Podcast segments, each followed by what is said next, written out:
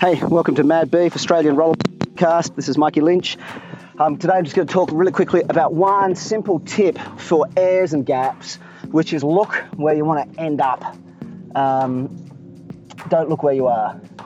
So I, have just finished a little session, the first time in a month, jumping into the half pipe with riding flat now.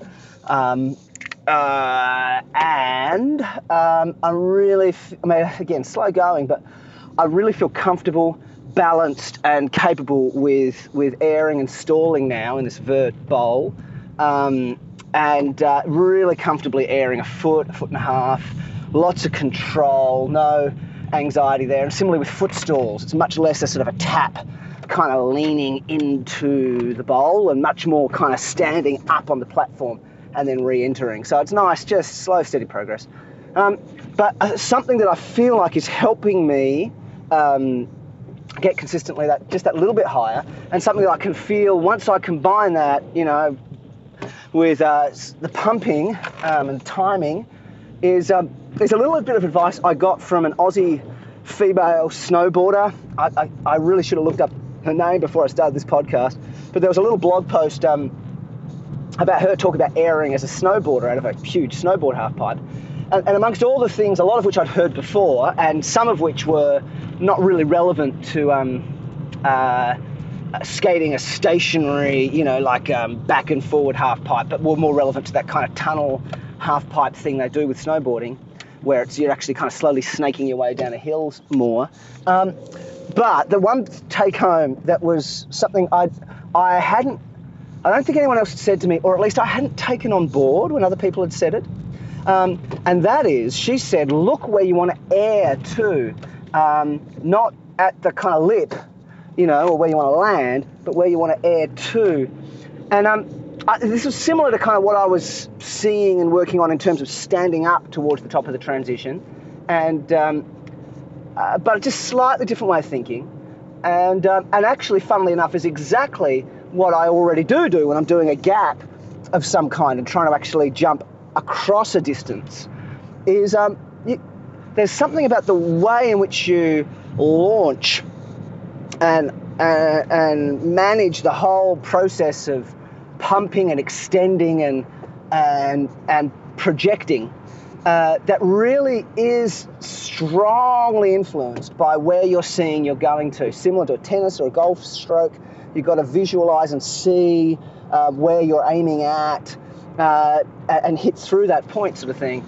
Um, yeah, and and and that's just an extra little piece that I hadn't quite conceptualized as I ought. And I mean, it comes up when people say, "Oh, I want to kick that bell," or "I want to reach that, you know, the top bar of the um, the fencing at the back of the platform on the half pipe." You know, they're all similar kinds of things, uh, really. Um, but I suppose I just hadn't joined the dots in my head to go, well, if you want to reach that, look to it and, and aim for it. You know, whereas I was thinking work on all the technique and then hope the end result is you reach it. And so just that little extra thing, again, with, with, a lot of learning stuff, you basically want to hear multiple people tell you how to do the same thing because it's going to be the one person who says it in a particular way that makes sense to you and overcomes some stupid thing that you're doing um, that's stopping you from doing what you're trying to do. So that, that was a big one for me. And, um, and so now I'm, I'm, I'm working at, at visualizing uh, and, and, and, and aiming for. And I suppose the thing I need to be doing because to get the height you want to get, um, you don't look like if I want to get, I mean, I'd like to get two, two and a half feet as the next kind of milestone for me, which isn't big, but it's, it's bigger than one, one and a half feet. Um, is um, I can't look to two, two and a half feet because that's where my head will be. Similarly, that when I am in the air, looking down at the, the coping and the ramp, I'm looking down from two and a half, three feet because that's where my eyes are. Uh, but I need to realize that my skates, the bottom part of my body, is, you know, if I'm up three, two, three feet, then my skates are only up one, one and a half feet. So I need to actually look up stupid high. Do, you know what I mean? I need to look up at five feet uh, in order to get two feet. Um, you know, in order to get five feet, you've got to look up eight feet. Do, do, you know what I'm trying to say there?